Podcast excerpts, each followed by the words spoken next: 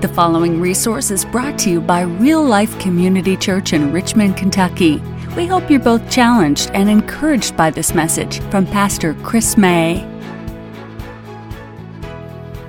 Genesis chapter 1. Everybody awake this morning? All right. Kind of rainy outside. We've got some people that couldn't make it this morning. Uh, farms are flooded and roads are flooded, and all. It came down quickly, didn't it?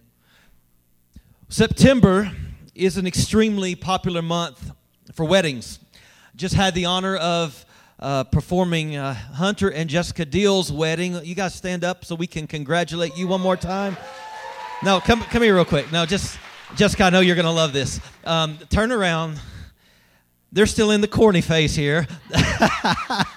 Look at their shirts. Isn't that the cutest thing ever? Um, guys, we love you so much and so proud of you. Um, at the end of this month, I have the privilege of performing another wedding right here. Um, Loretta Peterson and Alex Tanner, two of our new, newer members. I don't see them here today. They're not going to raise their hand because they know I'm going to call them up. But, uh, but yeah, I, I, I love weddings. And, and one of the things I've been thinking about this September is that marriage is under attack in our culture. How many know that? It is not valued in the same way that it once was. Even many Christian couples, I'm afraid, I'm talking Christians, do not have a biblical view of marriage and don't really understand its sacredness. Dr. Tim and Kathy Keller co wrote a book. Uh, it's an incredible read called The Meaning of Marriage. Highly recommend it. And in this, he gives some alarming statistics pulled from a few different reliable sources. I want to share them with you. The divorce rate in the United States is nearly twice the rate it was in 1960. In 1970, 89% of all births in the U.S. were to married parents, but currently only 60% are. In 1960, almost 72% of American adults were married, but only 50% in 2008. Today, cohabitation, living together without being married, is on the rise. More than half the people in our country lived together before getting married. In 1960, this was virtually unheard of. When you consider divorce rates, cohabitation, and the massive decline in married adults in America, I don't think it takes a rocket scientist to f- see that there is a decline in the view in the value of marriage. There's a lot of confusion in our culture. There are actually two extreme views about marriage, which are both wrong um, if we have a biblical view of marriage. There is a very low view of marriage, and then there's actually a, a too high of a view of a marriage. So, uh, in the low view, um, this would be something like this. You've heard somebody say, well, it's just a piece of paper. It doesn't really matter all you need is love, right? And married people know that's not true, right? it's not just a piece of paper, it's more than that according to the Bible. Um, they think, you know, as long as you love each other, marriage really doesn't matter. And we see people today really quick to get divorced. I'm not talking about for uh, continual infidelity. I'm not talking about for domestic abuse. I'm talking about, hey, man, I don't feel the butterflies anymore. I'm jetting. That's a too low, too low of a view of marriage. On the other end, there's way too high of a view of marriage for some people. Author Ernest Becker believed that modern culture had produced a desire for what he called apocalyptic romance. Have you ever heard of that? Because culture, think of this, because culture has taught us to push God further and further away he says that there are people are actually looking to a spouse to give them what only God can give them. When, when we push God away out of our schools and out of our courts and out of our country and out of our homes, there is a gaping hole left. It's a, Augustine would call it, call it a God shaped hole in every one of us. And when God does not fill that hole, when you don't go to Him for that, who do you look to to satisfy your heart? Often you look to a, a, a man or a woman, someone to fill that void in your life. And here's what Becker wrote. He says, quote, after all, what is it when we want we, we want when we elevate the love partner to the position of God? We want redemption in nothing less, end quote. Think through this. So, God is pushed out, and even in individual lives, people aren't where they need to be with the Lord. And then they need that hole in their life filled, that hole in their heart. And so they say, Hey, husband, wife, I need you to complete me. Have you ever heard that? I need you to satisfy my heart. And marriages are being crushed under the weight of unrealistic and unbiblical expectation.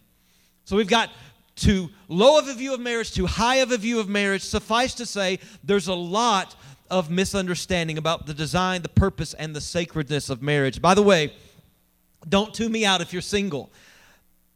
All right? Awkward laugh, right? Uh, when you have a biblical view of marriage, you realize that romantic love is not everything. It, it's not what makes you. That means that if you're single or if you're married, you can be a whole and complete person if you have a relationship with Jesus Christ. See, if, if you look to the world and say, well, it's completeness comes with romantic love, if you don't have that, then you're not complete. But when you look at the Bible and you see completeness comes from Jesus, right now, married or not, you can be a complete person and have your heart satisfied. So I want to go to the book of Genesis, and just for a moment, in honor of the reading of the Word of God, would you stand with me? I actually had planned to preach from Ephesians 5 today, on Paul's great treatment of uh, the, just the, the subject of marriage. And when I got to the part where he pushes us back, he quotes Genesis, I believe it's 224 I, that point became an entire sermon, so here we are. Um, and, and we're going to deal with Ephesians 5 next week. So, Genesis chapter 1, I'm going to begin in verse 26.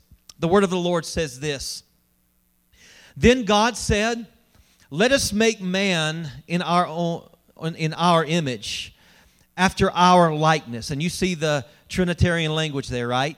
In our language, in our, like, or in our image, in our likeness. And let them have dominion over the fish of the sea and over the birds of the heavens and over the livestock and all the earth and every creeping thing that creeps on the earth.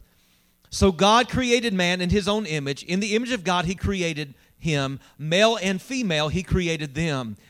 And God blessed them, and God said to them, Be fruitful and multiply, and fill the earth and subdue it, and have dominion over the fish of the sea, and over the birds of the heavens, and over every living thing that moves on the earth. And God said, Behold, I have given you every plant yielding seed that is on the face of all the earth, every tree with seed and its fruit. You shall have them for food. Now go with me to chapter 2 and verse 18. Then the Lord God said, It is not good that the man should be alone. I will make a helper fit for him. And now out of the ground the Lord God had formed every beast of the field and every bird of the heavens and brought them to the man to see what he would call them. And whatever the man called every living creature, that was its name. The man gave names to all the livestock and to the birds of the heavens and every beast of the field, but for Adam there was found no helper fit for him. So the Lord God caused a deep sleep to fall upon the man, and while he slept, he took one of his ribs and closed it up in its place with flesh. And the rib that the Lord God had taken from the man, he made into a woman and brought her to the man. And the man said, this is at last, this at last is bone of my bones and flesh of my flesh. She shall be called woman because she was taken out of man. Therefore, a man shall leave his father and mother and hold fast to his wife, and they shall become one flesh. And the man and his wife were both naked and were not ashamed. This is the word of the Lord, and you may be seated. I was going to title my sermon uh, Naked and Not Ashamed, but I didn't know if you'd appreciate that or not. Today, from this text, I want to look at the model of marriage. The model of marriage. And next week, God willing, we're going to unpack Ephesians 5 and we'll look at the ministry and the mission of marriage. The model of marriage. In other words, what is marriage and what are the implications that we see from this creation account? Number one, if you're taking notes, and I hope you are, is this marriage is God ordained. Chapter 2, verse 24 Therefore, a man shall leave his father and mother and hold fast to his wife, and they shall become one flesh. And the man and his wife. Some people say Adam and Eve weren't married. There it is, folks. Mark it down. They were married. the man and his wife were both naked and were not ashamed. Marriage is God ordained. And I want us to start here because it is pivotal to understand that God is the author of marriage. His word lays out clear, objective guidelines regarding this holy institution, which means, folks, it's not up for discussion. God is the author of marriage, and we don't have the right to change its guidelines. We don't have the right to change the ins and outs of marriage, if you will. So, we, we don't have a right, if you will, to, to tamper with the design of marriage. Let me say it like that. Marriage came, listen, before the fall. This was not plan B. In God's original plan for creation, He saw it was not good that man was alone, and He made a helper for him before man sinned. Marriage is a blessing, and if you're sitting next to your spouse, you better say a hearty amen. Marriage is a blessing, but how many know it is extremely difficult as well? Don't raise your hand. Okay, I saw a couple of you. Uh, beat me to the punch. Listen, marriage is difficult. Why? Because we are human beings. The same reason the church is difficult, because you're here and I'm here. We are imperfect people. So don't think that somebody else, like, oh, if I could just get a new husband or a new wife, that that's going to solve your marriage, solve your problems, and give you happiness. Why? Because you're going to be in that marriage too. And that person is also imperfect. So we're imperfect. So marriage is difficult, but it's a blessing. Proverbs 18 22. He who finds a wife finds what, men? A good thing. Come on, somebody and obtains favor from the Lord. I, yeah, ladies, come on. You ought to tell your husband. You better remember that verse. Marriage is God ordained. Number two, marriage is between one man and one woman. I never thought I would have to clarify this in the ministry, but I have to today. There's confusion, confusion even in the church. I've been shocked at some of the posts I've seen from people who used to be at this church or maybe even are um, uh, in, in their stance on this. Marriage is between one man and one woman. 218, Genesis 2:18. The Lord God said, "It's not good that the man should be alone. I will make him a helper fit for him." And who did he make? He made woman. He made Eve, right? You go down to 23. The man said, This is bone of my bones, flesh of my flesh. She shall be called woman because she was taken out of man. And therefore, a man shall leave his father and mother and hold fast to who? His wife. And they, those two, shall become one flesh. And the man and his wife were both naked and were not ashamed. Friends, the Bible makes no room for marriage between two people of the same sex. That may seem really harsh if you've been influenced by our culture today. You may say, Pastor, you're so close minded. You're, you're just, you're, you know, you're so conservative, you're over the top, you're a bigot, you're an elitist, whatever you want to say. And I would just say, actually, I'm just biblical. And call me what you want, but I'm, I'm saying this as gently as I possible can, possibly can. Listen, I am not homophobic. I do not hate um, or, or, or even dislike gay people. I, I've got friends who live that lifestyle who are not saved. And listen, I care about them. I want them to know Jesus. I've invited them to church. But sin is sin. Sin is sin. Marriage is sacred, and we don't have the right to change it. Marriage is sacred, and we don't have the right to change it. There's a Love Wins movement going around that's fighting for gay marriage, right? But I would argue that if you believe, if the Bible is true, that that's actually not a loving thing to argue for. Because I'll tell you what's loving the truth is loving. The truth is loving. Now, friends, we are to speak the truth in love. So, the way to, to get this truth across is not to pick it, it's not to hold your fist up and call people every name in the book. What is it? It's to love them like Jesus loved them. Yeah, be truthful with them. But uh, what's the old saying? People don't care how much you know till they know how much you care. And with the people that I know that live this lifestyle, I get to have these kind of conversations because they know I care about them. So You got to take a stand on this. And the stand is this Do I believe the Bible or do I believe culture? God created us, He knows what's best for us. And there's confusion because of the, our fallen nature. But marriage is between one man, one woman. Marriage is also to be monogamous. After the fall, for whatever reason, God seems to have allowed polygamy. And, and we don't really have a clear answer as to why. But this was not God's original intent for marriage, and it's not uh, God's design for today. I'll tell you that. Verse 220, uh, chapter 2, verse 24. A man shall leave his father and mother and hold fast to his wife, singular. Okay? And they sh- shall become one flesh. Now, you may say there, well, it doesn't say two shall become one flesh. Well, Paul, in the book of Ephesians, chapter 5, he, he lives in a day now where uh, some people believe and, and, and live this uh, lifestyle of polygamy multiple wives. And he says this, he clarifies, and he says, it says that two shall become one flesh. Not three, not four, not five, not a hundred, but uh, somebody say, God help them. Uh, two shall become one flesh. And in the New Testament, here's what I believe we see through Christ um, and, and his work on the cross that God's original design for marriage is being redeemed. As a matter of fact, one of the qualifications for a pastor, an elder, uh, or, or a deacon is to be a one woman man, to be the husband of one wife, which shows hey, there is a standard according to the Lord. All right, one woman, one man. All right, number three, marriage is a lifelong covenant, it is not a contract. It is a lifelong covenant.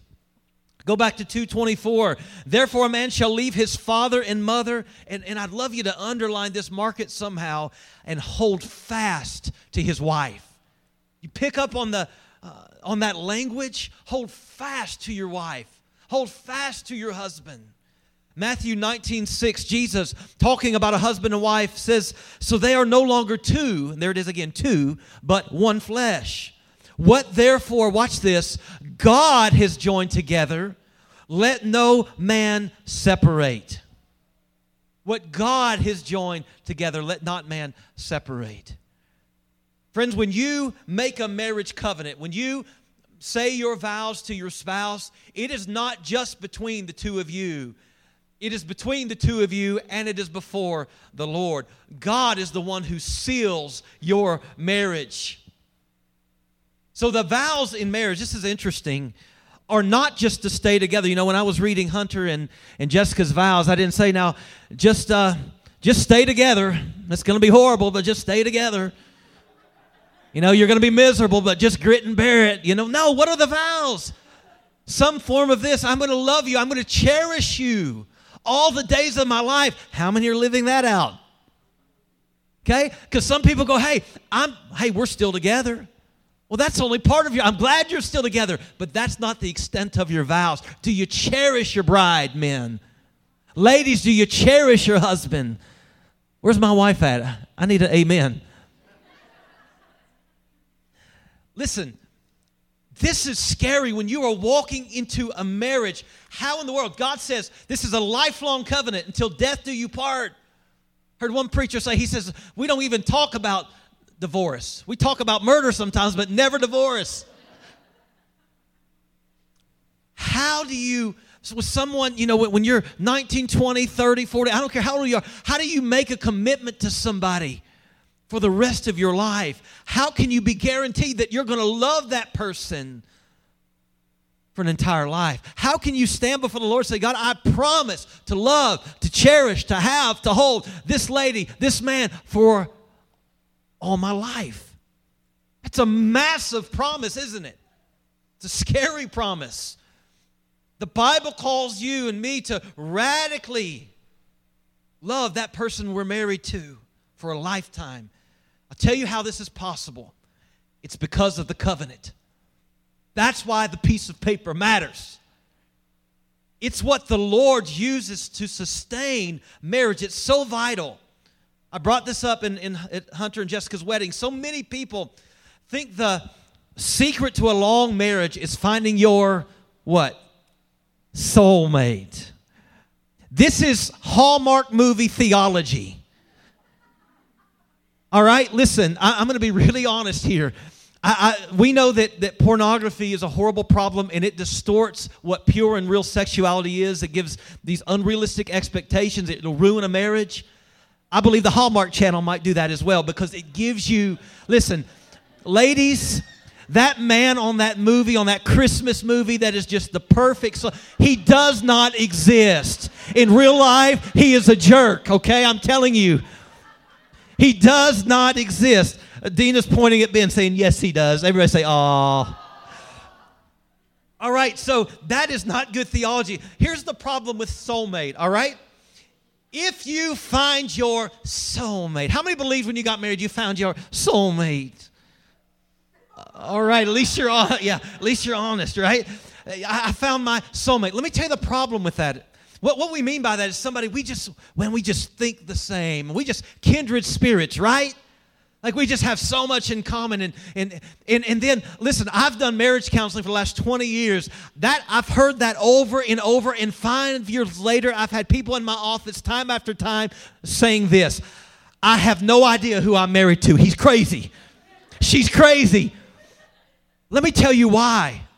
Because we tend to change. And so, you, somebody who is your soulmate today, your kindred spirit, may not be so much in three years from now. Can I get an amen? I heard one, one, one, one theologian, I can't remember who said this, say, he said, My wife has actually been married to five different husbands, and they've all been me. Listen, Nikki and I got married at 19 years old. I'm 40 years old now. Do you think I'm a little different at 40 than I was at 19? At 19, let me give you a big one. I had no idea, no idea I was going to be a ministry. I was living for myself. I didn't, man, I, I, I couldn't imagine preaching. Couldn't imagine. And being a pastor's wife is not always fun, it's very, very difficult. And so, three years, four years in our marriage, guess what, honey? Guess what? We're going into ministry. Isn't this great? Let me give you another one when we got married, I didn't listen. I was I was a stick. Like I had, I, no matter what I ate, I was a Chris Morris. I, it didn't matter. I didn't gain weight. All right, I love picking on him when he's not here. Uh, I, I just I couldn't put on weight, and so hey, let's eat fast food. I had energy. Let's let's eat fast food. Let's you know let's eat get buckets of fried chicken at a time. Let's have pizza every night. It doesn't matter. About 30, I felt like I was going to die because that will catch up with you, friends. And so all of a sudden, I decide I need to get healthy. And through nutrition and rigorous exercise, I'm not 40 years old, I feel better than I've ever felt in my life. This has caused problems in my, in my life because now all of a sudden I want my kids to stay away from everything that tastes good. Right? My, my wife is like, let them be kids, let them eat Twizzlers for breakfast. Who cares? She's not that bad. But but you know what? We have we, we've changed in this.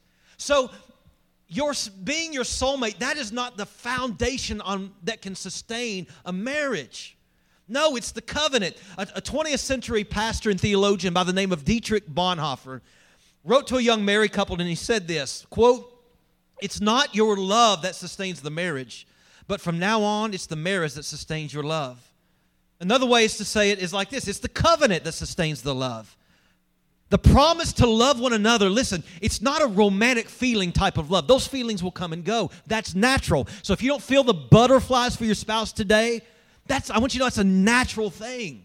It's a natural thing. So so what sustains that? Well, the love that the Bible calls us to is a love in action. It means I'll be loving even when I don't feel loving. And the acting loving causes feelings of loving, not the other way around. Some people wait for them to, uh, you know, for feelings of love to come before they act loving. No, opposite. You want to be loving, you want to feel loving towards your spouse, act loving today. Can I get an amen? But what do you do when you don't feel those affectionate feelings or whatever it might be? I'll tell you what you do. You remember the covenant. And I love what John Piper said. He said, This is the soil, this covenant is the soil in which feelings grow. Good feelings grow. Romantic feelings grow. You remember the covenant. Your feelings will fluctuate. Angry sometimes. It's quiet. Right? Anger will come and go. Romance come and go. Sadness will come and go. But covenantal love is steadfast. That's what kind of love we're called to. And God, if you'll remember your covenant, no matter what's happened in your marriage, if you'll remember your covenant, God will bless your marriage by His grace. Amen? Number four, I'm going to move quickly. Both male and female are created in the image of God. We're going to talk next week in Ephesians 5 about submission. And that's been really abused. So it's, it's pivotal you understand this. Both male and female are created in the image of God. Genesis 1:27, God created man in his own image. In the image of God, he created him. Male and female, he created them. You know what this tells me? That both men and women were created with 100% equality. Both were created in the image of God. They're both valued the same to God. Genesis 1:28. Watch this. God blessed them. And God said to them, Be fruitful and multiply and fill the earth and subdue it and have dominion, so on and so forth. God created both male and female. He blessed both male and female. He spoke and gave commands to both male and female, and He gave dominion over the earth to both male and female. Male and female were both created by God, and they have equal value in His sight. Amen? That's that's the foundation for understanding what Paul writes about in Ephesians 5. Number five, gender. Don't miss this. This is an important cultural thing as well. Never thought I'd have to preach this either, but I do. Gender is not incidental. Gender is not incidental. Before the fall, God saw it as a good thing to create gender, both male and female. And I love what Kathy Keller writes in this book, The Meaning of Marriage. She says this that Genesis 127 means, hear this, that our maleness and our femaleness is not incidental to our humanness, but constitutes its very essence. God does not make us into generic humanity that is later differentiated. Rather, from the start, we are male or female. And if you don't know how to figure that out, uh, Pastor Ben will be holding a class out outside. He'll tell you. Uh, we, we can get this settled today. She continues. This means I cannot understand. This is why I don't go off my notes too often. This means I cannot understand myself if I try to ignore the way God has designed me. Or if I despise the gifts He may have given me to help me fulfill my calling. Listen, if the postmodern view, she says, if the postmodern view that gender is wholly a social construct were true, then we could follow whatever path seemed good to us. But if our gender is at the heart of our nature, however, we risk losing a key part of ourselves if we abandon our distinctive male and female roles. Now, I mentioned earlier that God ordained the institution of marriage, and we have no right to alter it in any way. And in the same way, Friends, God created us, male or female, and we have no right to alter it. And it's not a loving thing to tell little children, just decide who you want to be and be it in that sense. Okay? It doesn't mean that if you're male that you have to love UK football. It doesn't mean if you're female that you have to stay in the kitchen and bake pies all day. That's not what I'm talking about. Okay? Those are things that we've put on certain gender. What I'm saying is this femaleness or maleness is at the core of who God made us to be. And when children are growing up and now we're telling them at five years old, oh, because you like this or that, maybe you're not really a man. Or maybe you're not really a boy. Maybe you're not really a girl. Man, that messes with them. And God create God doesn't make mistakes. He created them with purpose. And I'll tell you why there's confusion. It's because we live in a sinful world again. There's confusion that breeds confusion. And so our job is to tell them the truth. No, you are a, a boy or you are a girl. And we're going to help you biblically to help you understand that and help you be who God has created you to be, not who you just think you want to be. Because that's a road of misery. We think this, you know, our, our culture thinks this is the road to happiness. Just let people do whatever. And so, as we've pushed God out, hey, we're going to be a happier society. Have you watched the news? Have you looked at Facebook? Have you gone to Walmart? People are mad. People are angry. They're not, it's not getting better, it's getting worse. We want to help people, we need to point them back to the Bible. Gender is not incidental. Final one the, gen- the two genders are meant to complement each other. Two genders are meant to complement each other. When God saw Adam alone, he said, It's not good, and he made him a helper. And that helper was not identical to him, that helper was a female. One of the commands that God gives to Adam and to Eve is to be fruitful and to multiply. Fill the earth. Be fruitful and multiply. Adam could not do that alone, could he? And incidentally, Eve could not either. You see how God has made us where we need each other? Let me tell you this.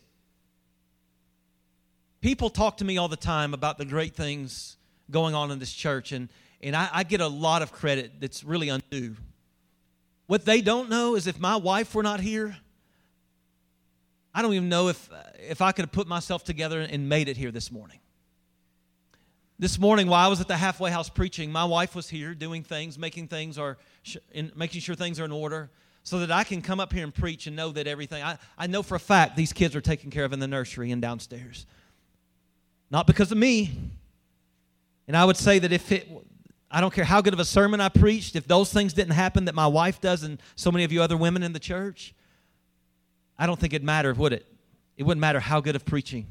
We wouldn't have a church. You know, I, I look at some of you ladies in the church and I look at the value you add. I mean, to greeting, to, to worshiping, to just everything you do in the church. It's, it's so helpful. And, and I look just like Christy getting up this morning and remembering 5,000 announcements. Like, I can have a piece of paper in front of me and still forget. Right? That happens to me, right? And it's just amazing. And so, guys, listen, and, and ladies, you have unique gifts given to you by the Lord. Gender is not a bad thing. We're made to complement one another, and we need to embrace that. So, in closing, let me just say this. Um, we need to help redeem the true and biblical purpose of marriage in our world. Butch, would you mind to come? I'm just going to close like this today. Um, just a just a call to prayer. I uh, I, don't even want uh, singing this morning. If uh, let's just let's just have some piano here. Um, we're not going to carry on long, tarry, tarry long here, but I just I just feel impressed by the Lord just to have a call to prayer. Maybe you're here today, married or single, and you have a little a really low view of marriage. Maybe there's somebody here you're cohabiting, uh, you're with, with somebody else, and you're you're living together, not married. You think oh, it doesn't matter. And, and I don't know of anybody, so I'm, if I have an issue with you, I'll come to you personally. So if this is convicting to you, this is the Holy Spirit, it's not Pastor Chris. If you're living with somebody and you think, what's well, just a piece of paper, it's no big deal. Today that you're you realize that it actually is a big deal. And there's a there's a real um, misunderstanding, misperception of what living together before marriage does. Our culture thinks, they say, there's no way I can know if our marriage is going to work um, if I don't live together first, if we don't live together first. In other words, they, they think that it raises your chances of surviving, your marriage surviving and thriving. And actually, statistics, not Christian statistics, real hard fact statistics show that couples who live together before marriage actually have a greater chance of splitting up. So don't believe everything you hear our culture saying. Go back to the Bible and say, God, what's your design? Maybe you're here and you're married and you have a really low view of marriage. I hope not. Maybe even right now, you came in thinking, man, I'd jet if I could today. Maybe there's somebody in here you're thinking about packing your bags after church or tomorrow. I hope not. But if that's the case, could I just encourage you? Remember the covenant. Remember the covenant. Listen, seven years into my marriage, all the way up to probably 10 years, here's what I felt there is no way I'll ever be happy in my marriage, ever. I cannot tell you how miserable I was. I cannot tell you how miserable Nikki was. I would almost say there was almost hatred. There's bitterness because I didn't have a tender heart. And when I went to the Lord and I said, Lord, this common phrase today. I hate it. I, I know you want me to be happy. No, He wants you to be holy. And in holiness, you'll be happy. Uh, he, I know He just wants me to be happy. I really shock people when I do premarital counseling and they're wanting to leave, and I say, "Oh no, he actually he doesn't care about that. He wants you to stay with your spouse, unless, by the way, disclaimer: if you're being beaten or if you're there's continual infidelity, that would be an exception. But I'm not talking about those extremes. I'm talking about this. Hey, I'm just not happy anymore. And I never thought that we would get to a point of happiness. And I was this close to leaving. If I had, I'd be working in an office somewhere right now, not in ministry. I'd be watching somebody else raise my two boys. And I would miss, have missed out on one of the greatest blessings of my life. Because I, today, because of covenantal love, the Lord has been faithful. When I remember the covenant, when I was ready to walk, I just thought back to the covenant. I said, No, Lord, I made it. And I realized that I can't, I was a worship leader. If, if I, can, I can't get up here and worship with my voice and treat my like, wife like I've been treating her, my marriage is not about me and Nikki as much as it is about me and the Lord. And so, Lord, I'm going to serve you. This is my change of mind, my change of thinking. I'm going to serve you by remembering my covenant. And as I begin to do actions of love and pray for my wife, and I say, man, I begin to fall in love with her all over again. And do we have a perfect marriage? Yes, no, we don't. Um, no, we don't have a perfect marriage because I'm still there. But it is glorious. I, I mean it. Man, I love it. I love coming home. I used to dread it. I'd stay out all hours of the night just to not have to come home. I can't stand to be away from her for three days. If she goes away, like when we lived in Colorado, she'd come to visit. I'd still have to work man, I would, I mean, I would count down to the hour to, you know, I, I couldn't wait to see her get off that airplane and just love her so much. And I just tell you to say, listen, God can turn your marriage around to where, no, your commitment, I don't want you just to stay and grit and bear it. I want you to stay and love it. And through God, all things are possible if Jesus is at the center of your marriage. Some of you, on the other hand, have a too high view of marriage and your spouse has been put under the expectation of being your Savior because you're not close to the Lord, because you're not in your Bible and you're not praying, you're expecting your spouse to satisfy your heart, and he or she cannot do it. You're asking something that's impossible for them to give. So I would just encourage you. Kind of take that burden off them today. Say, hey, anymore? I'm not looking to you for redemption. I'm looking to Jesus for that. I just want to I want to do life with you. I want to grow with you. It's a beautiful thing. And if you're single here today and you had a really high view of marriage and you think that, hey, listen, I've got to find somebody or I can't possibly be complete. I hope today you understand it's not the essence, of being, it's not the essence of Christianity. Marriage is not, romantic love is not. And just be satisfied in Jesus Christ. Be content. There, there's great gain, right? When we are uh, what godliness with contentment, there is great gain. Be content. Amen. If you don't know Jesus Christ as your Lord and Savior today, I'd, I'd love to. I'd love to uh, just pray with you. Here's what I'm going to do. I'm going to invite you to stand. I'm going to. Pr- I'm going to ask for married people, single people, whoever you are. I'm going to invite you to this altar. Husbands, be the spiritual leader. Grab your wife's hand if you're married. Bring her down to this altar and, and pray. Just because you come to the altar does not mean that your marriage is falling apart, all right? We all need prayer because I know some of you are going to be like, they're going to know something's up, right? No. If you're single, come down and say, Lord, just help me to be content with where I'm at right now. And if your desire of your heart's to be married, just say, God, I'm going to take some pressure off. I'm not looking for a soulmate. I'm looking for somebody who loves you and somebody who will get in a covenant, lifelong relationship with me where we agree about some things, have some things in common. I'm not looking for that perfect person anymore because he or she doesn't exist. Let's just pray today. And let's pray, if none of that matters to you, would you just join me in praying for our country and our culture and say, Oh Lord, may we get back to the sacredness of marriage. It's a beautiful thing. God knows best. Let's pray. Father, we love you so much and are grateful for this gift of marriage. And, um, we want to serve you well. We want to we want to bless you, Father. We, we want to we want to glorify you in the way that we treat our spouse. Lord, help us today. We can all grow in this area. Help us to forgive. Help hearts to be tender. If there's hardness of heart today, I'll just soften it by the power of your Spirit. Thank you so much for it. For single people today, let them not feel second class. Because, Lord, Paul said actually it's a high calling to be single and content. And Lord, if there's that person who's single and has marriage on their heart, as long as they're not looking for that for ultimate to that for ultimate satisfaction, would you lead them to that person, we ask, Father? We pray for our country that we would again get the right vision for marriage. We would understand it's a lifelong commitment between one man and one woman. We thank you for these things in Jesus' name. Amen.